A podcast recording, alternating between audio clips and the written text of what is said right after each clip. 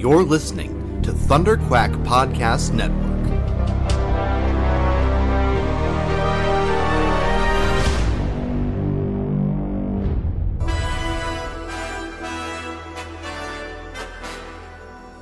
It may look like an ordinary podcast, but this one's bigger on the inside, and it can travel anywhere in time and space.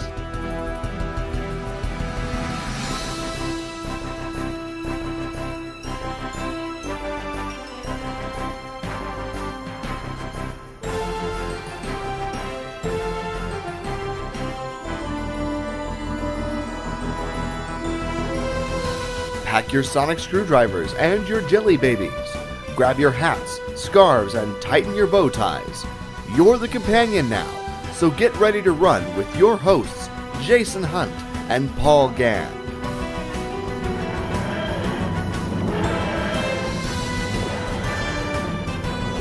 This is Talking Time Lords.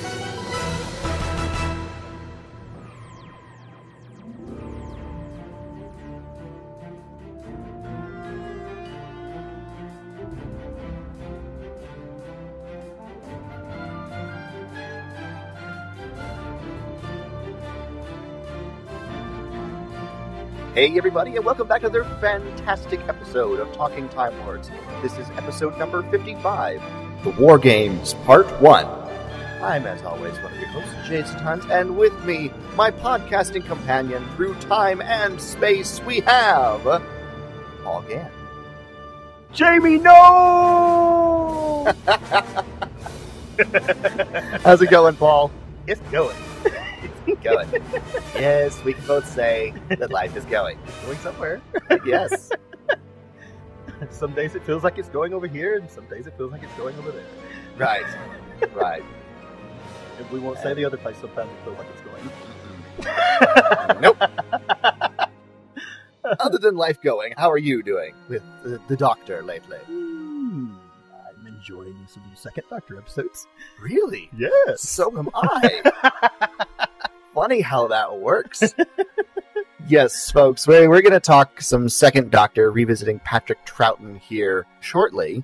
But before we jump into our discussion on this episode, we did want to hit a little bit of the news. And what is the first little item of news that we want to go ahead and, and hit here, Paul? Cardiff, no! Please explain. the Doctor Who experience might be shutting down. Yes, For good. for good. Might Yeah. be. Might Yeah. be. Uh, the contract, the five-year sublease uh, for the city of Cardiff to house the Doctor Who experience is going to be running out this coming summer, Yes. and I'm very sad. Why? I'm very sad because this was on my bucket list to, to Oh. go over there and see this, along with all of the other things that I've been wanting to see my entire life. Right, right, right. yeah, Yeah. I it's it's a little disappointing too because I wanted to see it as well, but you know, no one knows if they're going to just you know move it somewhere else or what. Now, nobody knows if they're going to try and move it uh, to keep it going or if they're just going to let the lease expire and let the Doctor Who experience fade off in time and space, like the TARDIS, leaving us forever stranded on a planet with no way to catch up. Boy, that was depressing. That's not cool. no, no, that was a depressing way to say that. I, I Um, don't want. I don't want the TARDIS to sit on the street corner and die. I don't want it to be forgotten. No. uh, oh God. I mean, uh, we we've still got till you know summer of 2017 before their lease is up. So you know we, we could see it relocate Right. uh, somewhere else, um, especially if it's you know as successful as I think it's been. From what I understand, it's been fairly successful. Uh, so here's hoping that they just move locations, and we'll still be able to keep it on our bucket list. Yeah, it would be nice even if they maybe got a bigger location. You know? Yes, yes, Hey, let's Maybe- just make it a theme park, Hmm, a permanent location. An indoor, outdoor theme park. Yes, on one of the BBC backlots. Works for me. Mm, I've been watching a little bit too much Animaniacs lately. but yeah, so there's that. Um, there's also some other. I hesitate to call this news because it's a rumor It's a rumor. and it's on a rumor site. Uh, it's on a couple of rumor sites. yeah, a- aka the, the mirror.co.uk is the primary place that we've Right. seen this, uh, and we all know that it's a tabloid basically over there in the UK. Chibnall, no, no. Are we going to do this all episode? no, it's just a running theme. Oh, okay, okay. It's a running gag. Um, it's a bit, man. It's a bit. Okay. And of course, I just ruined it by pointing it out. Um, oh, so apparently, according to the mirror.co.uk, they have a source uh, inside the BBC saying that BBC bosses want Doctor Who to feel like a brand new show under incoming showrunner Chris Chibnall, which by that, mirror.co.uk says we can expect a whole new lineup in 2018. Uh, so basically, the clean slate that their source from the BBC is saying that basically we're going to get a reset like what we got when Steven Moffat took over from Davies. Okay, okay, okay. I have to say this. Okay.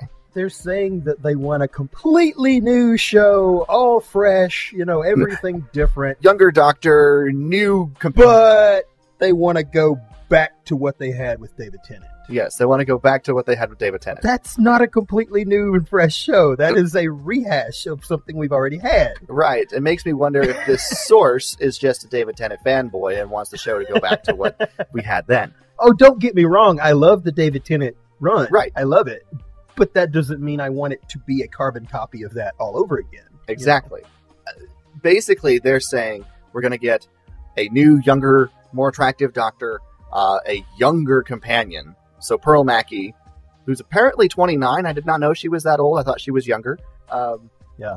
Is supposedly going to be out because she's only signed a one year contract, which is standard Right. for people in an ongoing TV series. Peter Capaldi only signs one contract at a time. Well, he can he can negotiate his money that way. So- Exactly. You know, that's how you negotiate from year to year based on how successful you're doing. And so the the rumor mill has said that basically, you know, Pearl Mackie's going to get the short end of the stick because she's only going to have the one year, and Capaldi's out, and we're going to have uh, a dashing male lead and a young female companion. You know, returning to the format from the David Tennant era. Right. Um, and they're they're basically saying that this is happening because merchandising has dropped off sharply in recent years. And I'm saying, well, maybe it's dropped off sharply because you haven't had Doctor Who on the air in a year. Uh, but I digress. Um, so that's what basically we're we're getting here is the fact that this rumor is saying that in 2018 uh, for Series 11 when Chris Chibnall takes over, look for everything to be different back to the way it was before. Yeah. Well, now this is this is my thing, okay? And don't get me wrong, I, I love what Moffat's done with the show. Moffat, there I go. I called him Moffat. I usually call him Steven uh, because you know I made a point to do that because I was listening to a panel and somebody called him Moffat, and he called them out and says, "Why do you keep calling me Moffat? My name is Steven." so ever since then, I've made it a point to call him Steven. You know, but yes, I, I love what Steven Moffat has done. Um, but I will say that when we went into our first season with Matt Smith, it felt almost jarring to me uh, in the first episode with Matt because it wasn't just we have a new doctor or we have a new companion or whatever. It was everything in the show changed. Yeah. Everything was- changed. It was almost like a reset. Yeah, I mean, the TARDIS even looked different. You know, Uh-huh. it was like it didn't just change the wallpaper per se on the inside. It went from being the classic TARDIS that we had seen with the the, the rough exterior and everything that looked like it had history and stuff to Mhm. looking like it had a brand new finish on the outside with brand Yeah. new windows and everything. And and I'm not saying that I hated the the way that it looked, but I'm just saying that it felt like there wasn't any smooth transition into this. It was just bam, there you go. Right, Something completely different and right. it almost took me out of the show to the point to where I wasn't sure if I even wanted to watch the next episode or not, you know, because it was such a departure. And I really I don't mind a show transforming and growing and becoming something else Mhm. over time. Especially a show like Doctor Who. Right. I just like it to feel like there's a smooth transition. Mm-hmm. And that was the first time I could remember in a really long time when it didn't feel like a smooth transition. You know? Right. So it, it, it's. I, I'm hoping this isn't the case. Um, I wouldn't be terribly surprised if we got a new Doctor with Chibnall, Mm-hmm. uh, simply because you know that's that's kind of the thing that happens with this. You get a new showrunner, they get to start over with a new Doctor, and we had speculated about this before. Right. Um, Moffat isn't writing. There, I, I did Moffat. Steven won't be writing Capaldi out. If anybody writes Capaldi out, it will be Chibnall. Right. So we'll see what happens. Of course, Chibnall is finishing up uh, the last season of Broadchurch, uh, and then he will be, you know, shifting his focus over to Doctor Who. Um, we'll see what happens. I'm a little bit skeptical of this simply because of the source that we're getting uh, Right. for this rumor and the fact that it is so drastic. And we Right. haven't, and everything we've heard from Steven um, about the transition is that, you know, he's not doing anything to really shake things up on that sort of, you know, in, in that sort of way.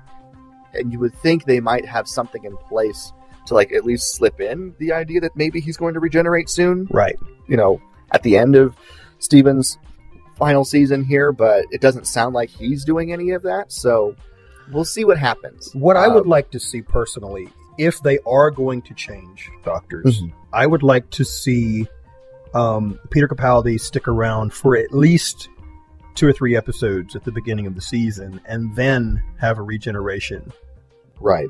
inside of the season and not at the beginning or the end of the season. I think that would be a really nice uh, way to go about that. And, it, and, and and here's the thing: if you do it that way, you can actually bring characters in and out of the show over a three or four or five episode arc, Mhm.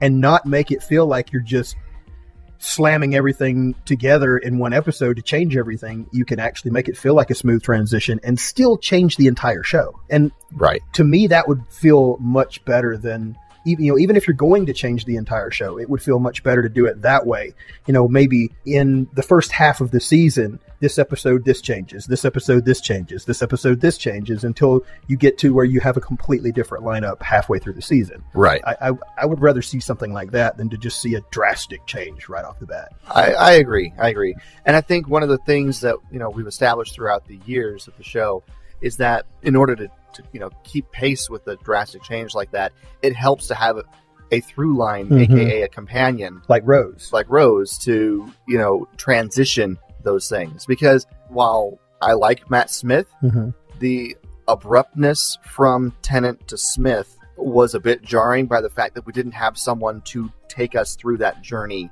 you know, on the show. Right Um, and obviously that's, you know, partly because Tennant wasn't traveling with a companion at the time. But see, So- even if they had used Wilf for that transition, you know, where he went back and visited Wilf a couple of times after his face changed and things like that, it Mhm. would have felt less jarring. You know what I'm saying? Right. Even if Wilf was the only through on that, it would have still felt more realistic and more natural than it did by not having anything carry over. And so there, there's our thoughts on that. And, you know, it has nothing to do whatsoever with the fact that Peter Capaldi is our favorite modern doctor. Um,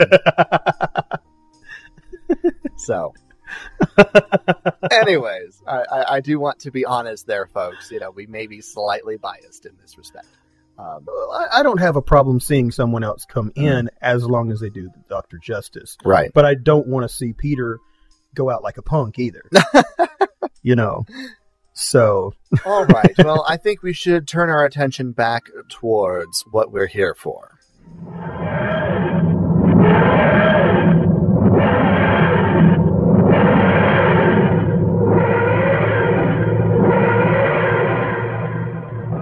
We are here to discuss the War Games, the story of the War Games, uh, featuring the Second Doctor, starring Patrick Troughton. I almost said Peter Troughton, and that's not correct. Uh, you have Uh, this- on the brain. I do, I do, and I need to bring myself back to Pat, Pat Troughton. Um, basically, what we're doing here, folks, is we are building up to our master story reviews. You know, we decided we wanted to include the first and second doctors in this, and since we have the meddling monk and the war chief, not the war master as we had been calling him. Sorry about that. It's been a while since I've seen the episode. Um, it's the war chief, um, who are essentially characters who, if the expanded universe hadn't taken it a different way, could have been earlier incarnations of the master. Yeah, my head canon. I think they're going to be early incarnations of the master. well, that is headcanon, unfortunately, and not actual canon. Um, but uh, we wanted to also, you know, include them in this lead up. So we're doing sort of a soft intro to the master with these two characters. The War Games is a 10 part story. So we are splitting it in two episodes. We're doing the first five episodes today. Our next episode, we'll finish it up before we jump into uh, the Master's proper introduction with uh, Jon Pertwee as the Third Doctor. And there should But- be a lot of opportunity to spend some time with the third doctor. Yes, uh, we will have a long time to talk about the Third Doctor and the Master, uh, which is kind of helpful because he's the one Doctor that we don't have a TV story of him facing off against the Cybermen. Ah, So whenever we do our Cybermen episodes, he won't be in them. he, he does have the Autons, but that's not quite the same thing. No, not quite. All right. Uh, before we jump into our synopsis here of the show, um, we just want to remind everybody who the second Doctor is traveling with this time around. Uh, we have Jamie and Zoe. Uh, obviously, Jamie is someone that we have talked about before on numerous occasions, both uh, with the Evil of the Daleks story review that we did quite a while ago, um, and then just in some of our companion episodes, um, he's come up uh, a couple of times. He he's quite a fan favorite, if you will. What are your thoughts on on Jamie? I like Jamie a lot. Jamie is the character that I thought was cool enough that he actually made me at one point consider how cool it would be to wear the modern day kilt. oh man! Unfortunately, those are extremely expensive. Yeah. So, Mm, yeah. okay, good to know. um, that's funny. Well, it's no different from wearing shorts, but you know, Mm, except that, never mind. Um, just a little more breezy. just a bit. Um, I feel like there you have to be Scottish in order to really pull it off, but then again, I may not just I just may not be brave enough to pull it off. Um, anyway, but I, yeah, bet, I bet it'd feel interesting riding a motorcycle. Mm. or a horse like we saw Jamie do in this episode. Yeah, I know, right? So, uh, yeah, Jamie. Jamie's a, a good character. Probably the most iconic of the Second Doctor's companions, uh, and definitely one that we need to do an episode on in the future. a character episode on in the future. He's definitely bullheaded too. Uh, bullheaded is a good descriptor. Uh, Yeah. You know, leaping before he looks. Uh, he's definitely the Doctor's muscle, and the Doctor takes advantage of that sometimes. So, Well, he's really, really smart, but at the same time, he's very brutish. At the same time, you know. yeah. Um, I think I compared him at one point to uh, Mel Gibson's character in Braveheart. You know, because Mel Gibson's character is very brutish, but very, very, very smart. You know, Mm. uh, and considering that they're portraying the same type of character, I think that that's kind of a fitting description. Right. And the other character we have in here is Zoe. Zoe Heriot is her uh, full name. Uh, she is smart from the 21st century, Yeah. and uh, although I think it's like uh, 2060 something, I think is, is her her time frame. So we're not there yet. We haven't So- caught up with her yet. So we still don't know if the clothing and things that she was wearing on the show are even remotely close to what we would consider somebody wearing in that real time frame. right exactly exactly um, but uh, she's you know she's the smarty pants of the group and the one that gets herself into trouble because she's overly curious although she's she's learned a bit uh, to be a bit streetwise from jamie by this time but what do you think of zoe Honestly, I don't really. I didn't get enough of Zoe in my mind in this story arc so far for me to really and truly give a, a really good judgment Okay. because this is the only story arc that I have seen her in at all. Okay. And so what I what I have seen of her so far in these first 5 episodes I liked but I kind of had a tendency to compare her to Susan or to uh, Vicki. yeah, Vicki from from our our last story arc. You know, because there's even though she's of the future at that point, she's still sort of in that same age range and still very girly and and everything. You know, and so I don't know if it's just me being the just the the burly man or whatever. I she to me she just kind of seemed like another little girl character, if that makes sense Okay. and and I'm not saying that to be negative or critical. I'm just saying I haven't seen uh, the highlights of the character that that I have seen with Jamie. You know, Gotcha. Yeah. Uh, she's uh, she definitely gets explored a little bit more uh, in other episodes. There's a lot of a plot mm-hmm. packed into this story, uh, more so than anything else, um, than any character development. It's it's definitely uh, something focused very much on the story itself. in some ways, it almost felt like I was watching a David Tennant story arc because there's a lot of running and you know and and a lot of plotting and and everything. And there was even a spot or two in this where, for some strange reason, I guess because of the the the, the way the story was unfolding, it sort of reminded me, like I said, of, of a David Tennant story arc because of the action and the running and everything that was in it. I, I actually sat there and, and thought about it and said, you know, I wonder how David Tennant's doctor would react to this, if he would react the same way that Troughton's doctor is, is reacting, or if he would stand there and be Mr. Cocky, you know, Mm. uh, because Patrick Troughton's doctor, whether he is legitimately feeling uh, this way or not, uh, of course, sometimes he does it just to throw people off, but a lot of times he acts a lot more humble Mm. than some of the other uh, faces of the doctor that we've seen. You know, Yes, that is that is true. The War Games was uh, written by Terrance Dicks and Malcolm Hulke, uh, and was directed by David Maloney, and was originally aired from the 19th of April to the 21st of June, 1969, and is the seventh and final story of the Second Doctor's third season. This is his final story, period. that's bittersweet. Yeah, before he, you know, makes a couple of appearances in crossover episodes later on.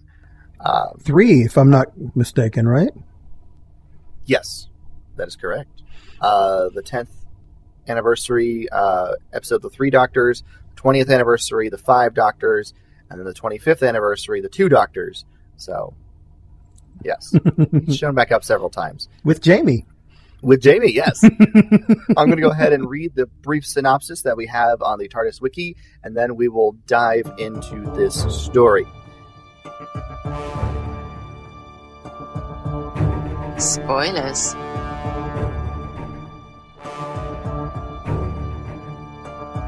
The Doctor, Jamie, and Zoe arrive on an unnamed planet. At first, believing themselves to be in the midst of World War One, they realize it to be one of many war zones overseen by the warlords, who have kidnapped large numbers of human soldiers in order to create an army to conquer the galaxy. Infiltrating the control base, the Doctor discovers the war chief is also a member of his own race. The creeping realization sets in that the Doctor cannot solve this problem alone, and that his days of wandering may be at an end.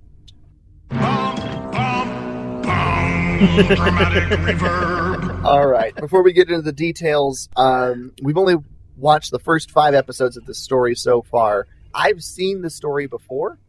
You have not, Paul. Is that correct? Correct. Okay. Uh, So I got to the end of the fifth episode and I messaged Jason and I said, now I want to watch the rest of it.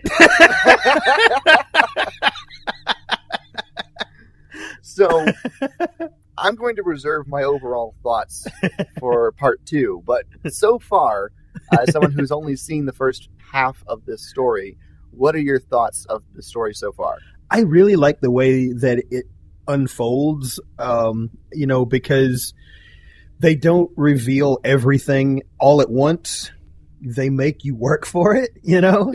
um, they, you know, it's one of those episodes or one of those story arcs, I should say, where if you don't pay attention to it, you're going to miss something, you know? And so if you, you know, look away or, or, or walk away for four or five minutes, you're going to come back and you're going to go, wait a minute, what?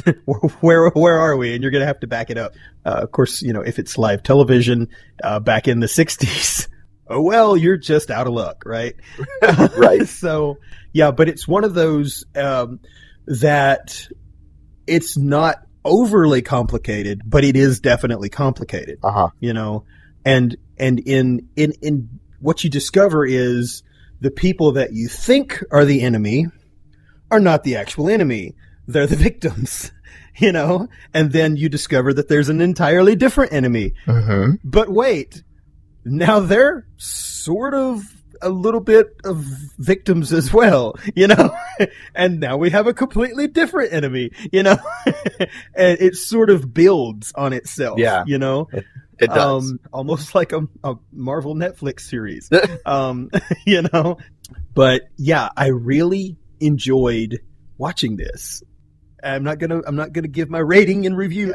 I'm going to wait. I don't think I don't think we're uh, going to give a rating and review at the end of this episode because we've only seen the first half. but I, I did really enjoy what I've seen so far. Good. You know, Good. especially Patrick Troughton's performance because the same thing has happened with him that happened with William Hartnell. He has grown in this character. He has brought more and more and more and more into this character with the little nuances and everything and his intensity Yeah. in this role takes it to a whole nother level in this story arc, you know. Yeah i would agree with that. Let's go ahead and start getting into the plot itself. And I'm going to try and summarize what the TARDIS Wiki has, uh, because the TARDIS Wiki is basically giving you a shot by shot breakdown. And if we read that and went completely off that, we'd be here till next Yeah, Tuesday. it, it has little facts in there like you can't tell it because it's in black and white, but this character has red hair Yeah. and his name is not listed in the story, but his character name is Billy Bob. You know, Maybe a slight exaggeration, but anyway. Let's go ahead and jump into this. So the TARDIS lands in a desolate wasteland. Uh, they think it might be Earth. Uh, and then the doctor confirms that when they find barbed wire and a pith helmet um, that allows the doctor to discover where in history they are. Uh, he's about to tell Zoe and Jamie where they're at when bombs start exploding. As they duck for cover, an ambulance drives by, and the woman driving it uh, says, Come on! And before they can, they encounter some soldiers who hop on and commandeer the ambulance. right? Uh, thankfully, the commandeered soldiers are then commandeered by the British uh, as they cross no man's land uh, when uh, a Lieutenant Carstairs manages to track down the ambulance. Uh, the doctor, Jamie, and Zoe are immediately suspicious because they are civilians in no man's land during World War One, and so Lieutenant Carstairs takes the ambulance and everybody back to the base to speak with Major Barrington. Major Barrington suspects that Jamie has deserted from a Highlander regiment, but then turns to Zoe and says, War is no place for a young woman like you. And Zoe goes, Well, what about her? Pointing to the ambulance driver. He goes, Well, she's, you know, you know, she's with the Red Cross, basically. You know, it, it- anyway. Um, he starts to think they might be spies and uh, has them watched while he contacts General Smythe for more instructions. The general asks for them to be sent to him, but he appears to be a person of interest to us because he's trying to hide something behind a picture in his office and is, gets very angry when someone walks into his office without knocking Yeah. and then puts on his glasses and tells him that there was nothing to see here, basically. And the soldier goes, There was nothing to see here, and leaves. He acts like a Robo Man. Hmm, just a bit. The the ambulance driver is a woman named uh, Lady Jennifer. She and Carstairs have a conversation about the fact that they're experiencing memory loss issues. Yeah. Uh, at some point in this thing, you almost expect to start seeing hash marks on people's arms and stuff. oh man, yeah, kind of. they don't know. They can't really think how long they've been in this war, and their home bases. They can't quite remember where that's at, but they chalk it up to maybe shell shock and you know the effects of the war. If this was occurring now, they would say, perhaps we're abductees. Yep, perhaps been abducted and brainwashed. We have missing time. Little would they know. Right. The two of them uh, go with the escort, taking the doctor, Jamie, and Zoe to General Smythe because they might be needed as witnesses. The general's right hand man, Captain Ransom, is there to greet them, and when he goes into the general's rooms to inform him that the suspects have arrived, General's not there, but no one saw him leave. And he sees some stuff. He sees something that looks weird, Yeah. but then shakes his head and kind of forgets it, and then says, General's not available at the moment, so please take them to the cells. Later, the general returns. Ransom goes, Why weren't you there? And the general puts his glasses on and says, I was sleeping. You did not wish to disturb me. Oh, right, you were sleeping. I didn't, I didn't want to disturb you. well, the, the prisoners are here. Good, let's bring them in for their court martial. Okay. some of these people, when he messes with them with his glasses, almost like downright goofy. Yeah. You know, because Ransom being you know, the primary one they who looks they they they almost get you know when when they come out of this stupor or whatever, they almost get this dumb grin on their face sometimes. You know, like. Uh, uh, like the, you know, like the dumb dog in the cartoon or something. All you know? right, yeah, totally. Which way did they go, George? Which way did they go? Oh, man. Uh, the doctor, Jamie, and Zoe are brought in before General Smythe, who has Major Barrington and Captain Ransom there to serve as the members of their court martial. He basically lays out the case against them before he even asks the doctor any questions, you know, pointing out that he has evidence statements from Lady Jennifer and Lieutenant Carstairs detailing the fact that the uh, ambulance had been waylaid by our TARDIS crew and that uh, Lieutenant Carstairs saved Lady Jennifer from them. Waylaid that- with what? Their hands? And that the doctor had been trying to get back towards German lines. Just saying. Um, and the doctor's like, well, I can explain. You'll have your chance to present your case. Well, do I get to cross examine the witnesses? Of course. and so he goes to cross examine the witnesses. That question is irrelevant. Their statement is, is right here. But what? Huh? Um, take them away. We need to decide their verdict. what? What? Barrington and Ransom both go, well, there's not enough concrete evidence to convict them of anything. Oh, I think you're right. No, there's not enough. Smythe puts his glasses on and says, They're obviously guilty. Of course. They're so guilty. I saw it, you know, I thought so from the start. you know. Everyone's marched back in. The verdict is given. Jamie is to be taken to a military prison to await court martial by his regiment uh, as soon as it is, you know, located. Uh, Zoe is sentenced to 10 years of penal servitude, and the doctor is supposed to be executed at dawn. How are they going to find Jamie's regiment when he never was in one to begin with? There's your problem.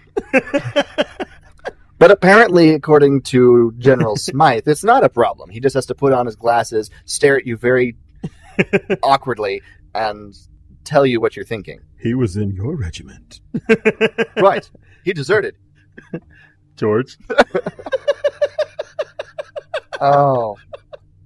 Uh, Jamie is taken away to go be transported to the military prison. The doctor is led off to the cells, but Lady Jennifer uh, allows for some clemency for Zoe, uh, saying that she can stay with Jennifer that night until she's transported off for her penal servitude.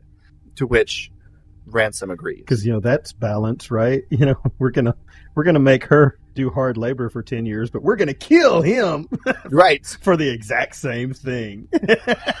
That's because Zoe is young and impressionable, and obviously the doctor corrupted her. okay. um, sometime during the night, Zoe sneaks out and uh, locates General Smythe's office in order to start looking for the keys to the cell, which General Smythe has so very, very carefully placed under his pillow. when Zoe goes into his quarters, the general is not there, No. which we're going, what? because we saw him go in there. And she starts snooping around. She pulls back the picture frame, locates this high tech video communication device that should not be in existence in World War I, 1917, um, and then proceeds to find the keys. I will say this. I thought it was really strange that this thing had a round monitor on it, Mhm. very similar to the screens the Daleks had uh, in their um, uh, city and in some of their ships. Yeah. know. Uh, Yeah. I thought that was kind of interesting. Yeah, it is. It is kind of interesting. Maybe it's just a villain thing. You have the round, the round uh, monitors. I thought it was because they had the eye stalks, but you know, Who knows? Who knows? Who knows? Oh, I love Tom Baker. Zoe goes down to the cells to break the doctor out. Of course, after she opens the cell, they're getting ready to head out, and they run right into Captain Ransom, who is there to take him to the firing squad. yeah, Uh, they Doc- they go back to the door and they're right there. Yeah, there was a lot of that in this this story. You know, they're like they kind of go off to the side to talk about. Well, this is how we have to get out of this situation. Okay, let's do it. And they turn around, and the bad guys are right there. yeah, it's a pattern. There's a lot of that going on in this story. Yeah, it's it's a Uh, repeated thing over and over and over again in this first Yeah. these first five episodes. Yeah. Um, the doctor is taken out to the firing squad, and the first episode ends with a zoomed in shot on the doctor's face, and a shot rings out with him, you know, flinching. Right? And you're like, what? of course, the shot rang out from a window overlooking the firing squad range, uh, killing one of the guys from the firing squad. Ransom and his soldiers return fire, leaving Zoe to be able to untie the doctor so they escape. General Smythe uh, has reported via his video screen that he's leaving for the conference, whatever the conference is, and this large unit thing materializes in his office behind him. Hmm? As he's preparing to enter this large boxy unit thing, Mhm. Ransom barges in to inform him of the doctor's escape. Smythe puts on his glasses, informs Ransom he's leaving for an important meeting, and that you did not see anything. He goes into the machine, it dematerializes. the penguins of Madagascar. You, didn't, see, anything. Oh my god! and then as soon as this thing finishes dematerializing, Ransom comes to his senses and goes, General Smythe, what? Oh, that's right. He left for that very important conference. George. George, George, where did he go? Where did he go, George? Ransom is a nincompoop. Um, Here's the thing. As soon as that thing appears, the sound from it alone, I'm sitting there going, that's a TARDIS. right. That's a TARDIS. Yes.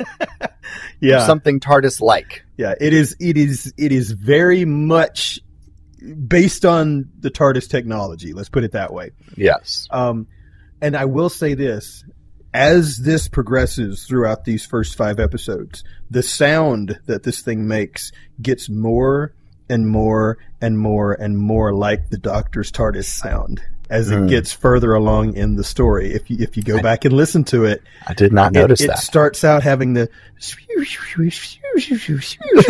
and then as this story progresses they start adding in more and more of the and it gets louder and louder and louder as the thing progresses. So i think if we might hear it actually sound the same by the time you get to the end of this if they still are using them at that point Hmm. because the sound effects became more and more and more like the TARDIS sound effects as the story progressed. And I did notice that. I, I now think we need to uh, have a special edition where Paul does the sound effects for TARDIS. Um, with, with my mouth. yes. Um, I, was- I might just go back and dub sound effects in for that. Uh, we now need to re-release all of these on you know special editions with that sound effect. yeah, with, with, with all of the guns shooting like pew pew pew pew pew. Twang, twang, twang. Um, anyway, what if that was a thing? What if that was a thing that happened? Oh man. I- now, now you know we're going to have to make some YouTube videos now where we go in and redo all the sound effects with our mouths and stuff, right? It, it'll be it'll be the talking time lords dub and we're gonna basically just like it'll be like a riff tracks thing pew pew. this is a very dense story Yeah. there is so much going on it's so dense Yeah. uh, And it's still ten episodes long. right That's something else that I was doing while I was watching this. I was thinking, okay, if they were going to do this in Modern Who, and they were going to fit this into a two or three parter, what could they cut out in order to make it fit into three episodes? And I'm going, I don't see anything. nope and we may not really be able to see anything until we get to the end of the episode and see you know what ultimately matters Right. but it's like there's not a lot in here that you could really cut out in order to make it fit in you know two or three or even four modern episodes and there's not a lot of rehashing and a lot of backtracking either. not yet anyways You know, um, no.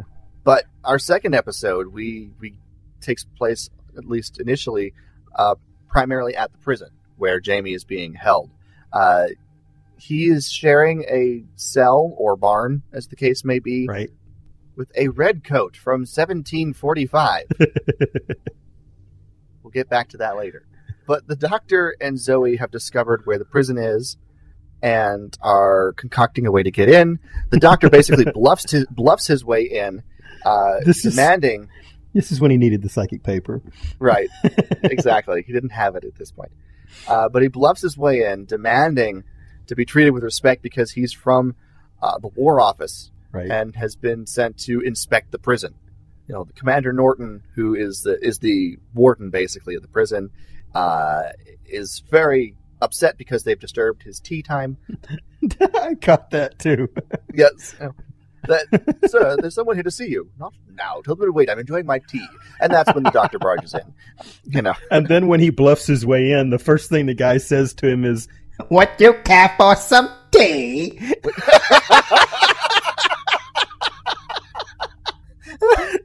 Mm, not quite like that, but sort of. Um, and the doctor's like, "No, I don't want your stupid tea." no, I have things to do, and I'm very upset because you didn't send a car for me, and you're acting like you weren't expecting me.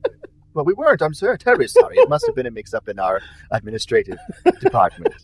Of course, you know. Um, he. Ba-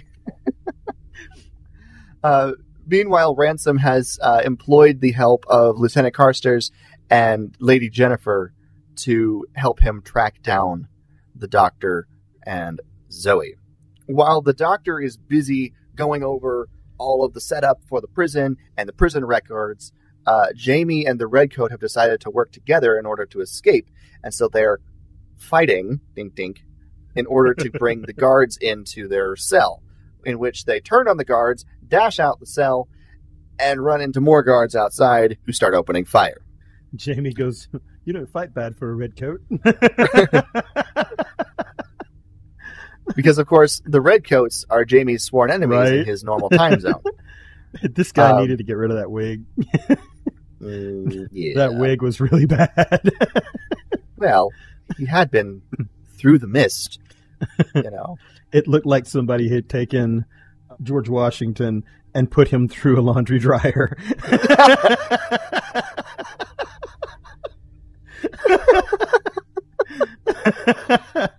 Oh my gosh. and then spun him around and said, "Okay, go find your way home." oh man. Um, after the shots have been fired and you know the prisoner escape is reported to Norton, uh, the doctor demands to speak with the prisoner to get his side of the story to make sure everything is above board. You know, of course, this is the, the reasoning that he's implying. Uh, so Jamie is brought to the doctor, and before Jamie can start talking about how he recognizes, the you know, asking the doctor questions, the doctor stomps over everything he's about to say in order to give Jamie an idea of what's actually going on. right. Every time that he opens his mouth, the doctor, "Shut up! Shut up! Right. I have no interest in that." You know? Right.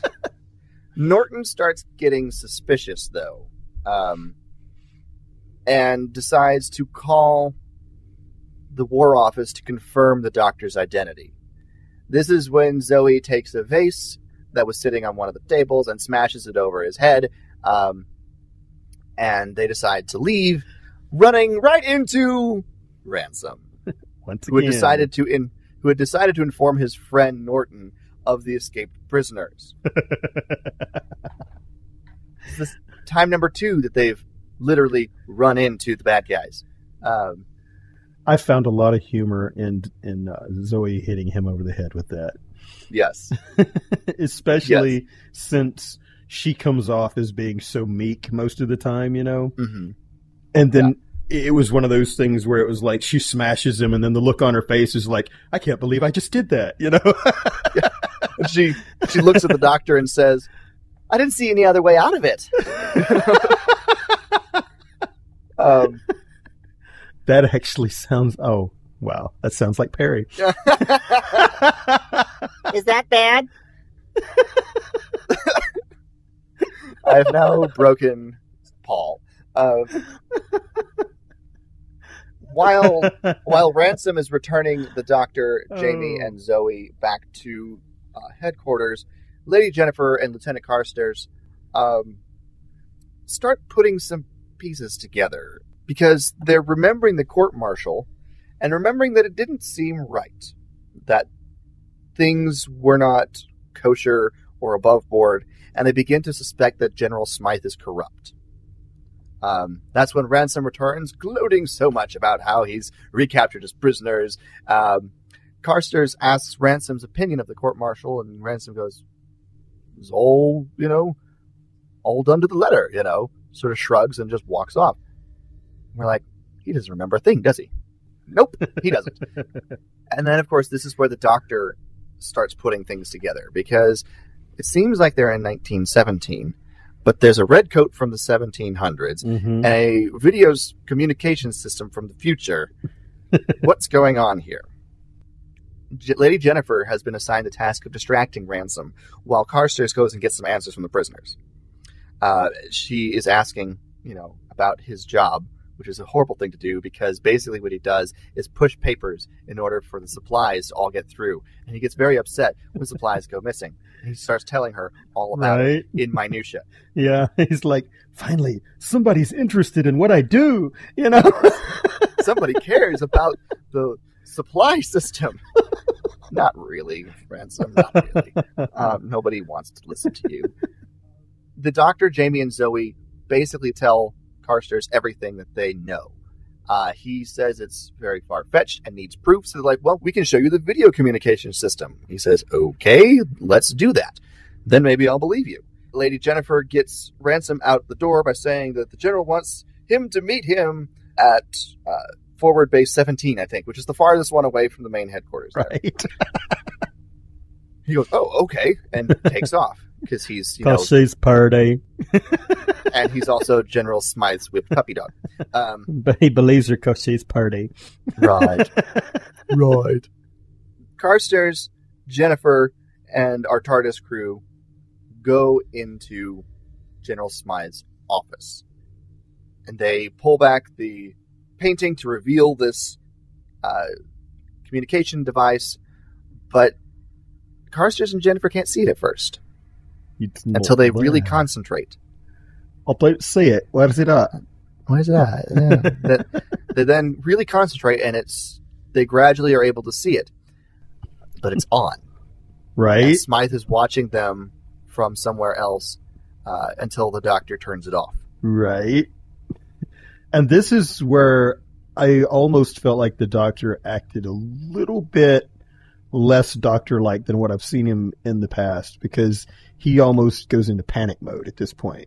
Well, he says that they need to run, and basically, what I get is the doctor needs more data, Right. and they can't get more data if he's captured again. Right. So we need to get out of here. that was a David Tennant moment too. yeah. Uh, uh, on their way out, uh, Ransom comes back in going, I don't think the general actually needed me out there in post 17. um, and then questions Carstairs on what's going on because he's got the prisoners with him, and Carstairs goes, The general wants them moved to headquarters immediately. Oh, okay. but Ransom wants to know where Lady Jennifer is because he was sent on a wild goose chase. And she's purdy. Yeah, and she's purdy. Uh, but she's gone to get the ambulance ready. Five of them climb into the ambulance. They take off. Uh, Smythe returns to his quarters via the materialization unit thingy and questions Ransom as to what is going on, why the prisoners are are not there. Right. Ransom sees the ambulance leaving, and Smythe orders it to be located. It's been spotted. Uh, Ransom is then ordered by General Smythe to use the artillery and blow it up. Uh, Ransom initially puts up resistance to this until Smythe puts on his glasses. But sir, there are two women on there. Right. and one of them's Purdy.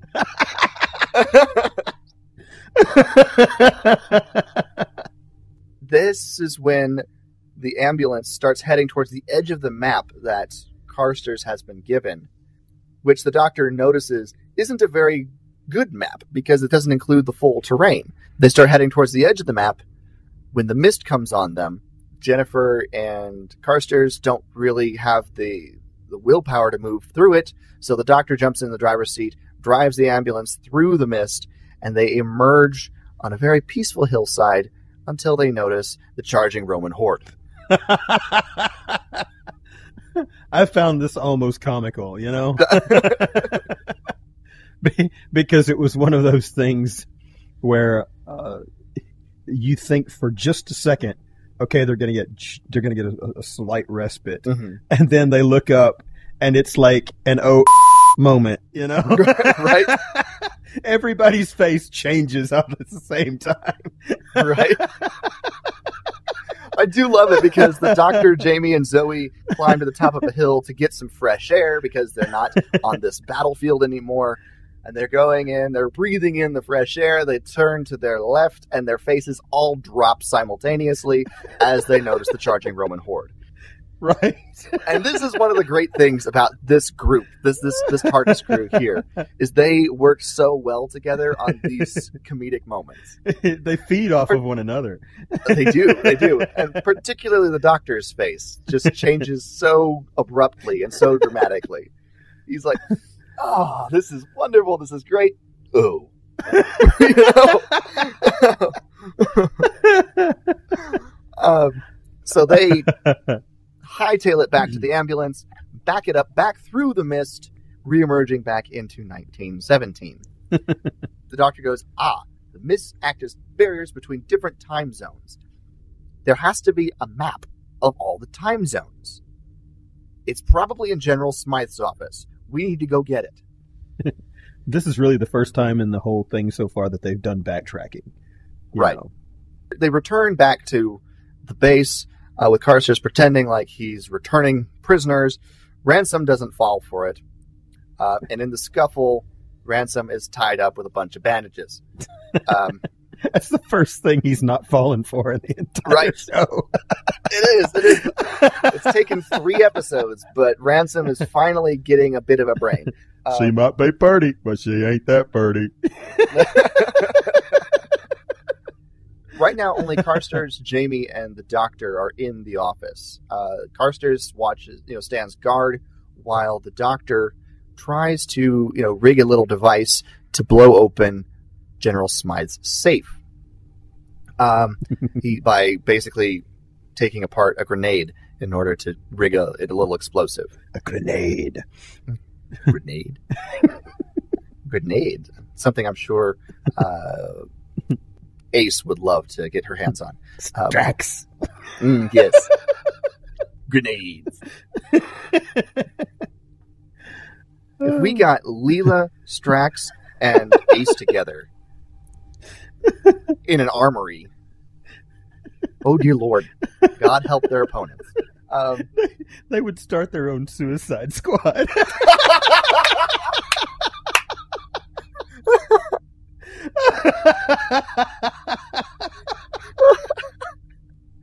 They would. They really would. Oh my gosh. Ah, they'd probably recruit one of the Rhino people. And, you know, right, one of the Judoon. Uh, let's see who else. Uh, would, would we want to include Jamie in there? Maybe. Um, one of the Martians. mm. and handles. Um, Handles needs a body. we'll stick him on top of Rusty. Um, Assimilate. oh,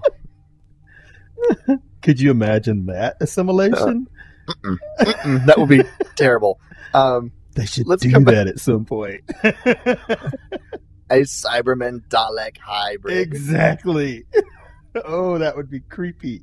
That would be bad, especially if it was controlled by the master. Yes. Let's come back to the war games. Unfortunately, their little plan goes a little bit awry when a soldier reporting to ransom uh, comes in to check on things. Carstairs cannot get him out the door quite fast enough because the soldier hears the muffled explosion coming from General Smythe's office, and he has to be trussed up with bandages too. The doctor finds the map, and there's all sorts of time zones on this thing. But in the very middle of the map is a blank space without any identification marks on it. And the doctor goes, Ah, that must be where we have to go. Um, very astute, doctor? No, um, I'm kidding. Uh, and they head out in the ambulance, but are waylaid by German soldiers.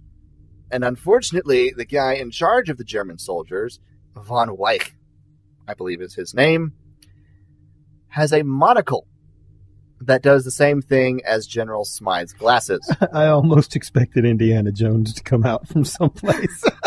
just because of how stereotypically German these German soldiers were. that and the monocle, you know. Uh, right, the monocle, yes. The the doctor is able to convince his interrogator that they're not from this time by showing him his sonic screw, screwdriver and unscrewing and screwing a screw back in on the guy's gun.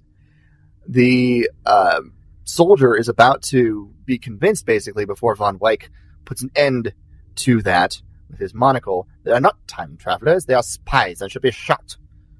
Yes, they are spies and should be shot. Von Weich also has one of these video communication devices behind a painting and reports the capture of the trio. The doctor is able to pull out the sonic screwdriver again and reconvince the German soldier of who they are, distracts him just enough to steal the soldier's gun, and uh, escapes back to the ambulance. We then cut to our first shot, really, of a central headquarters for whoever these people are. And General Smythe is reporting to a mysterious man that we only know as the War Chief. Things are progressing well. Uh, Smythe then reports the prisoners and the stories of their time travel to the War Chief, um, who wants them brought to him. Von Weich then reports in and says that they escaped. Smythe is furious and blames Von Weich for his incompetence. Um, and the war chief just orders that they need to organize a pursuit and put out a general alert to all time zones since they can uh, apparently go through them and that they must be captured alive. The war chief gets a little contemplative after this, you know, implying that maybe he knows who this is. Mm-hmm. But um, we cut right back to the doctor and his colleagues as they uh, arrive in 1862 America during the Civil War. It's not very civil. No, not at all. I like your, your reference of a joke that they used in the show. The ambulance is out of petrol um, and is beset by gunshots, and so they all have to run for their lives. Um, Carstairs stays behind to protect them as they escape and gets captured. And the doctor, Jamie, Zoe, and Lady Jennifer manage to find a barn where they can hide in. Soon after they arrive in the barn, they hear a materialization noise, Yep. and one of these units materializes in the barn. The door opens, and a whole troop of soldiers emerge. Uh, Zoe goes that it must it says it must be bigger on the inside, like the TARDIS. The doctor goes to look inside. We start hearing gunshots. Jennifer goes to look and see what's going on. Zoe runs into the unit to tell the doctor what's going on, and Jamie Right. goes to help Jennifer. The unit closes and dematerializes. He goes to help Jennifer. Cause she's pretty. Surprise. Although she's got a thing for Lieutenant Carstairs. right? who seems to be the only one who hasn't noticed that She's pretty. Right. Yeah, the only one who seems mildly oblivious as to all what's going on here. Episode four starts with Jamie and Jennifer being surrounded by Union soldiers of the North. The Doctor and Zoe start exploring this dematerialization unit and begin to try and figure out who could have be using this sort of technology. They find a room filled with stationary, dormant German soldiers that seem to be in some kind of trance. And in another room, there's a fleet of Roman soldiers in the same sort of state. The ship lands, the doors open, and the Romans get off. See, even when this thing landed initially and the doctor saw it, the look on his face mm-hmm. and the way he reacted to it, very it was very clear that he thought, "Oh my gosh, this is Gallifreyan technology." Right. Somebody's using Gallifreyan technology. Who could it be? Exactly. you know and so it's it's once again uh the point where the doctor plays sherlock holmes you know Mhm. to try to track this mystery down you know Right. Zoe wants to escape, but the doctor says no, we need to wait till it goes back to its home base. It appears to be making stops in all these different time zones. We need to wait in here till it's empty. Then it goes back to its base, and that's when we'll get out because we need to find out what's going on. it's like a it's like a quantum bus Pretty much. this is your stop Right. get off right. oh, we go back to the Civil War where the Union soldiers are tying them up for being South spies. When the South attacks, right um, in the battle, the, the Union soldiers leave them behind. The South unties them until they report to their general, who's von Weich. Who, who now speaks like this Yeah, yes, who speaks in a very obviously put on Southern accent. right Um, those of us both on this show are from the Southern United States, and while yes, some of us do have accents, not quite as bad as that. well some some much stronger than others but Right. know. Right. There are some who have those kinds of accents. But we're not all like that. We don't all sound like this. We're not all have that syrupy southern I- drawl that you get in all the Hollywood movies from the 1940s and 50s. Right. I will say this. My wife tells me that when I go into dad mode, that all of the southern vernacular comes out of me like you would not believe. She's like, you suddenly go into, boy, what do you think you're doing? You know? And I don't think that I do that, but she says that I do that. So That's funny. But apparently Von Weich has tapped into his inner dad mode, um, puts his monocle on, and orders that Jamie and Lady Jennifer are spies and should be tied up. So they were tied up, released, and then tied back up again. we go back to the central zone here. That's what I'm going to call it. This this headquarters area, uh, where the war chief is meeting with a scientist because five percent of their soldiers are breaking their processing and causing pockets of resistance, and he doesn't want them to form a rebellion. And this scientist is supposed to be coming up with a stronger form of processing to solve the problem. this scientist was both funny and creepy at the same time. Yeah. You know what I'm saying? Yeah. There was just something off kilter about this guy. Uh-huh. You know? Um, Von Weich reports that Jamie and Jennifer have been found. The doctor and Zoe are still loose.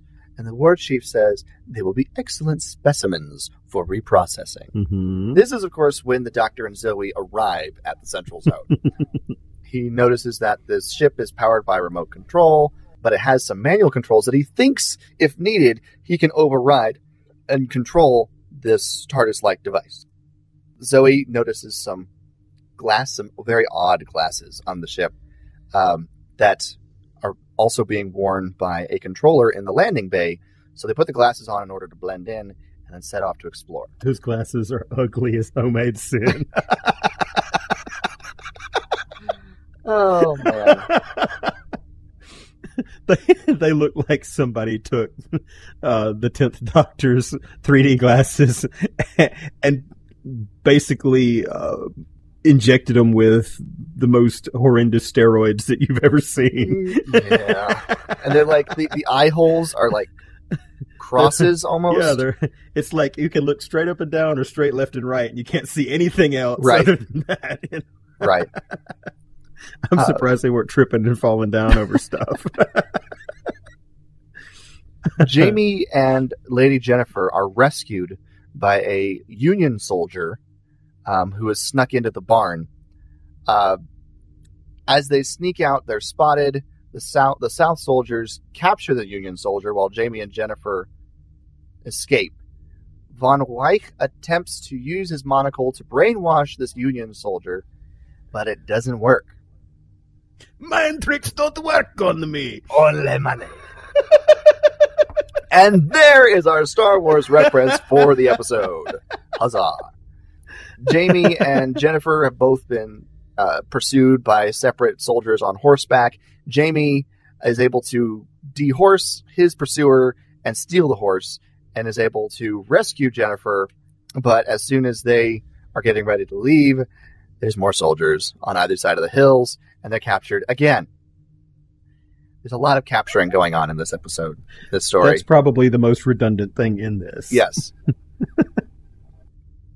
the doctor and Zoe are exploring, and they end up getting funneled into a lecture hall where the scientist that we saw earlier is going to uh, demonstrate his new reprocessing machine on Lieutenant Carstairs. See, I thought this was ingenious storytelling because, you know, this was a way to say, okay, we really have to start telling people what, what's going on here, right? but we don't want it to be like 15 minutes of pointless exposition for no apparent reason. So we're going to invent this scenario Mm-hmm. to where we have a legitimate reason to explain this to the audience Right. and the, the doctor at the same time right. and make it fit in the story, you know? so I liked the way that they did that. Right. And it also gave the doctor an opportunity to be the smartest man in the room. Yes. Uh, Carstairs is brought out and recognizes the doctor, but the doctor motions for him to keep quiet.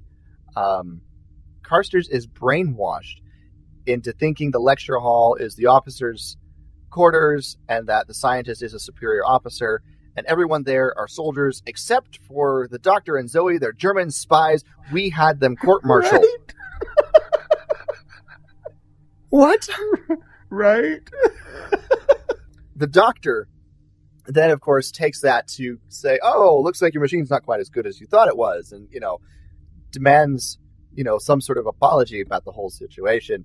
Scientist says oh it's not too much of a failure. It's just you know you know whatever. He probably was just obsessed with a court martial before we reprocessed him and that's why. That was classic Doctor, though, because you would, I mean, definitely, I don't think you would have seen Hartnell do this, but from the point where we see Troughton react to this scenario, where he literally just flips it and and makes it an opportunity for him rather than a a detriment. Mhm. That type of scenario for the Doctor and the way that is written for Troughton carries over into the fourth Doctor, into Mhm. the eleventh Doctor, into the tenth Doctor, and so it becomes from Troughton on, it becomes a staple for the Doctor yeah to be able to do that in that scenario. And I think that's really cool to be able to see the origins of that in the character. Yeah. Um, the doctor also thinks that the reason why this didn't work properly is because the man was not deprocessed first. Um, but I'm sure your machine couldn't do that, could it? You know, oh yes, actually it could. Well, really, I don't see how it could. well, if you do this, this, and this, that's how it works. Oh, oh, of course, I see. Thank you very much. Um, The smartest man in the room. exactly, And nobody knows it. exactly. Wait till they take my idea and make him a 15 year old kid. Mm, yes, That would be so funny. that, that would be. Jamie and Jennifer are returned back to the barn, where Jamie recognizes von Weich from the German zone in 1917. Um, there's another attack where Union soldiers, well, not necessarily Union soldiers, resistance soldiers, because there's people from uh, the Civil War zone, the World War One zone. Uh, there's a Roman centurion and some other soldiers from other zones all show up um, who have been part of this five percent resistance, um, and they burst in, capture von Weich, and free Jamie and Jennifer.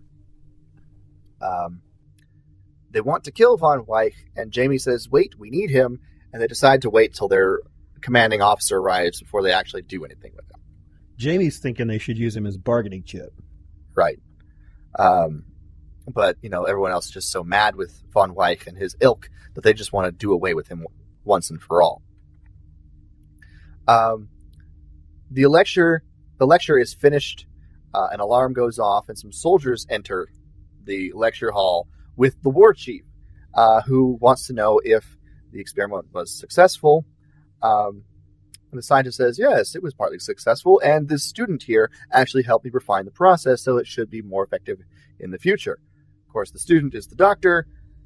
The war chief and the doctor lock eyes, recognize each other, and the doctor and Zoe take off. Now, does the doctor recognize the war chief, or does the war chief just recognize the doctor? That's my question because it was very plain that the war chief's eyes got about the size of quarters Mhm. or half, or no, about about the size of, of half dollars. Right. Because he literally was like, uh, uh, uh, you know, like, oh crap, Right. you know. I feel like there was some sort of recognition. see this is the reason this type of storytelling this is the reason why i really truly feel like that they had a plan to Mhm. transition the monk into the war chief you know and i don't know that they necessarily intended for it to become the master per se but i really do feel like that the monk was supposed to become the war chief and i feel like that that that scene was put in there intentionally for that reason Yeah, I feel like there was some sort of recognition on the part of the doctor, uh, whether it's just recognition that this is a Gallifreyan uh, Time Lord, or whether he recognizes him specifically. I don't know yet. Um, think that they'll have to wait till we actually get an actual confrontation with these two. Um, but unfortunately, in their hubbub to escape, the doctor and Zoe get separated. Carstairs is sent after them, and he finds Zoe and captures her. Um, and he's still in that brainwashed state. Says that she's a German spy and it's his duty to kill her. Begins to pull the trigger when the scientist catches up um, and orders him to stand down because they need her for questioning.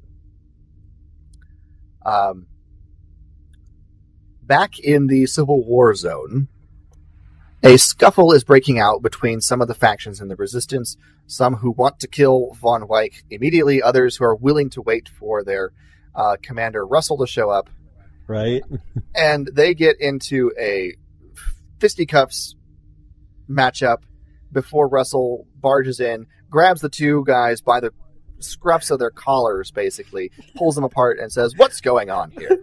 I'm sorry, but I'm watching this, and they say they bring up Russell, mm-hmm. and Jamie says, "Who's Russell?" And, and the first thing that pops into my head was the showrunner in 2005.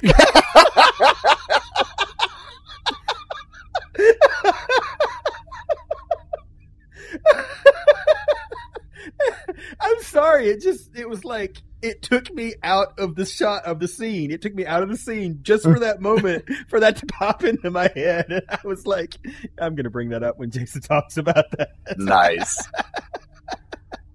Russell brings order to the barn, and Jamie is able to catch Von Weich trying to um, access his communication monitor for something and exposes the monitor, uh, backing up his claims of what the bigger picture is.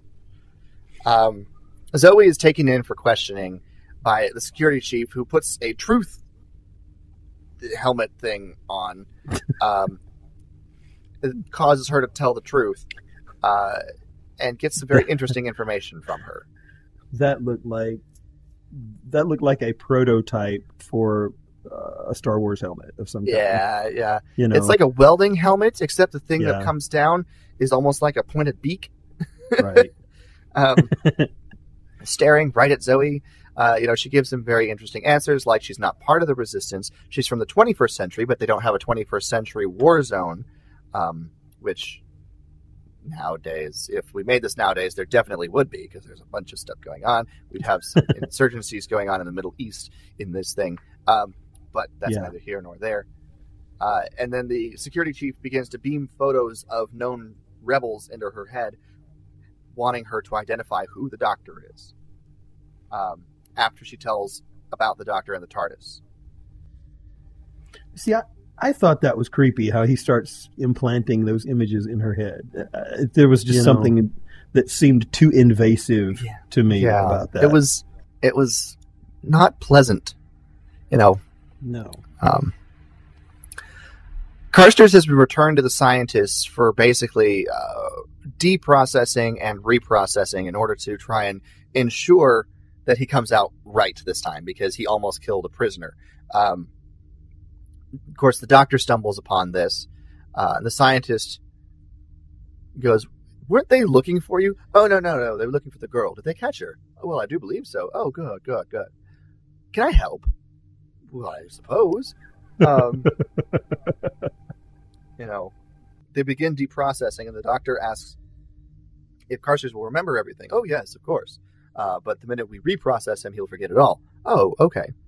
Um, please strap up, you know, strap in the, the soldier. We don't want him escaping when he remembers what's going on. Of course, yes. The doctor pretends to strap up Carstairs. Um, and so the minute Carstairs is back to normal, he breaks loose. They capture the scientist, stick him in the machine, um, which basically immobilizes the scientists. Um, and they're going to go head out and try and find Zoe. But before they do, the doctor turns the machine down, um, putting the scientist on simmer. Yeah, I thought that was funny. I, I might should leave him on simmer. Right. As if he's a, a roast or a turkey. Right.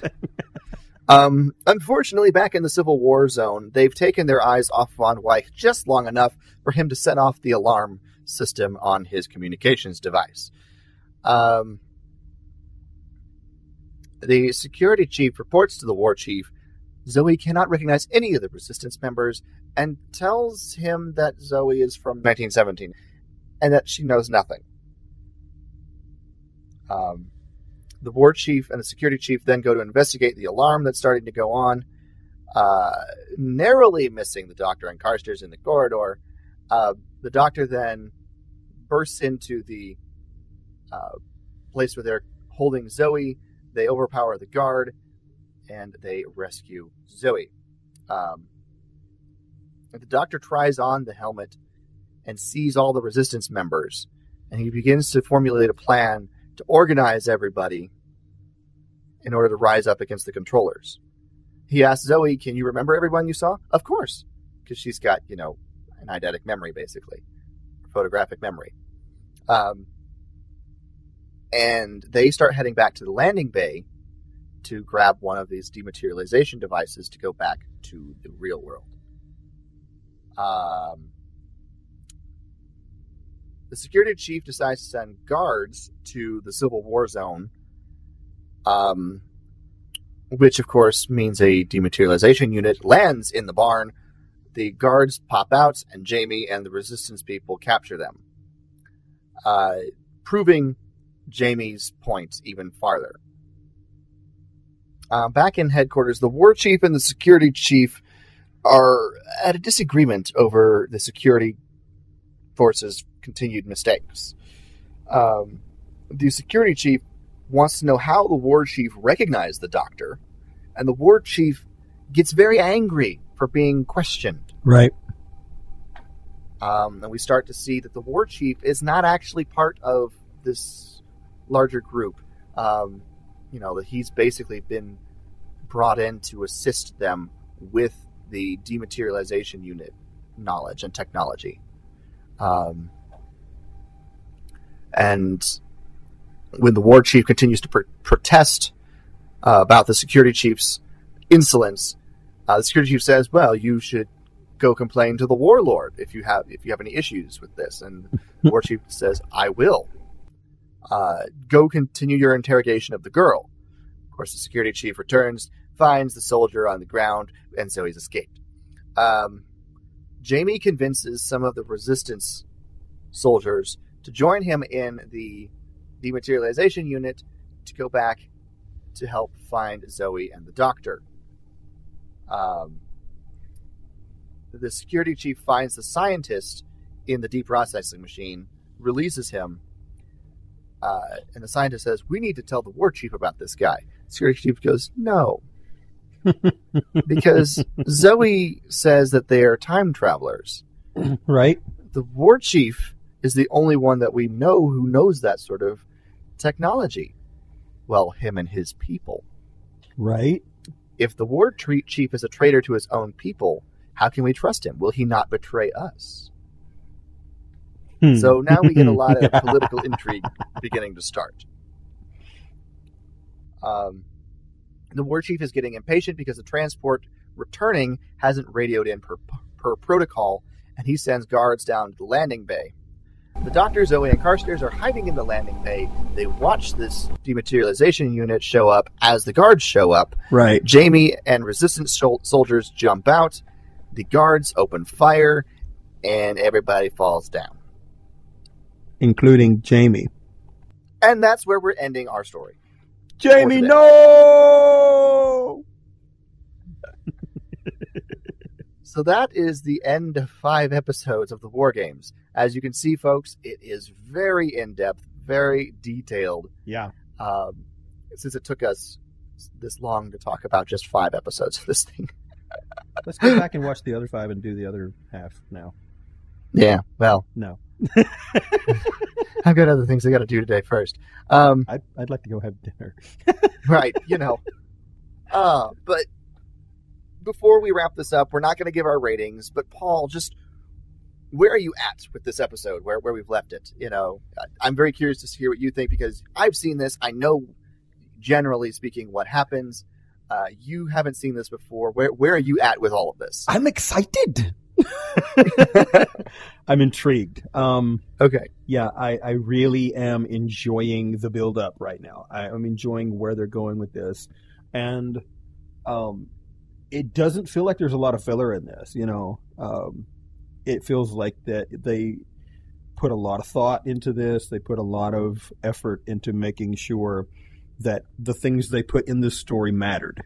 You know, Mhm. um, and uh, I'm really I'm really enjoying this so far. You know, it makes me literally want to go right now and watch the other five. You know, Yeah. I like this story. I like this story a lot. And of course, you know, the payoff all comes in the second half. And so we've got a lot of setup here, and things are going to start paying off um, as we continue on next episode. Um, so, yes, next episode, we will be finishing the War Games uh, with part two of our discussion on this story. Um, and part two of our discussion on the second Doctor's final story ever. Uh, well, before he returns to, you know, for specials. Um, yeah, but those happened chronologically before this. well, yes, sort of, maybe. anyway, um, let's see here. If you want to weigh in on our discussion here, if you uh, if you're enjoying this discussion, if you like the war games and want to give us your thoughts on part two of this, uh, you can go ahead and do that on our Facebook page, facebook.com slash talking time lords. You can always tweet us at, at talking time lord or email us at talkingtimelords at gmail.com. Of course, links to all of our previously released episodes are TARDIS on the internet and links to our uh, Thunderquack uh, store in which we have Yes. a t-shirt design, uh, a design there, uh, can all be found on our website, talkingtimelords.com. And guys, we can actually get messages from you through the website. We have voicemail on the website. Um, and we also have the ability for you to leave comments and things on our episodes on the website. Uh, so Yes. you can interact with us there as well. Yes. If you leave us a rating and review on iTunes, we would be greatly appreciative. We'll read it here on the show. And if we had something, we'd give it to you. But we don't have anything to give to you. Um, We give you air from our lungs. yes. it's a sample, a free sample. Now, if you want the full gift, you need to go and leave us a rating and review on iTunes, TuneIn, Stitcher, or wherever you find our podcast, but particularly iTunes, folks. Um, Because we won't know how much you love us if you don't. exactly. And sometimes I feel like I'm just talking to the empty internet. I know, right? It's empty, like the space, the time vortex.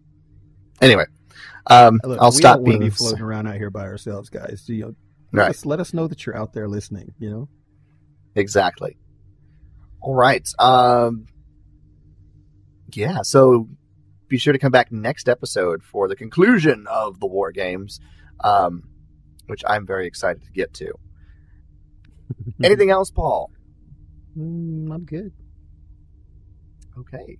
Well, I believe that will wrap up this episode. It, it feels very awkward wrapping it up this abruptly because we don't we don't have like final thoughts on the episode, uh, you know, final analysis on what happened to our characters, or even a rating because you know we're halfway through. Um, It's just very awkward. So and and we can't even talk about you know some of the uh, uh, uh, interesting spin-off things that that could be talked about from the episodes and stuff as well. right So because we don't know what's left, you know, unresolved right, yet. So all right. Uh, so come back next next episode where we can actually get some conclusion uh, for this story. Um, closure. And that will wrap. Yeah, closure. closure. Yes. Closure, I suppose. I closure. need some closure. Yes. The open-ended nature of this is just tearing me apart. um.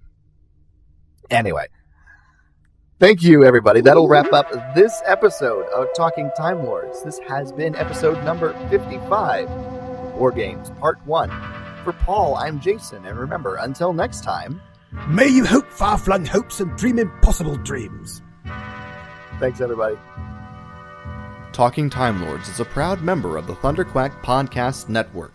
Visit thunderquack.com to see their entire catalog of podcasts, or visit patreon.com slash thunderquack to help support the shows.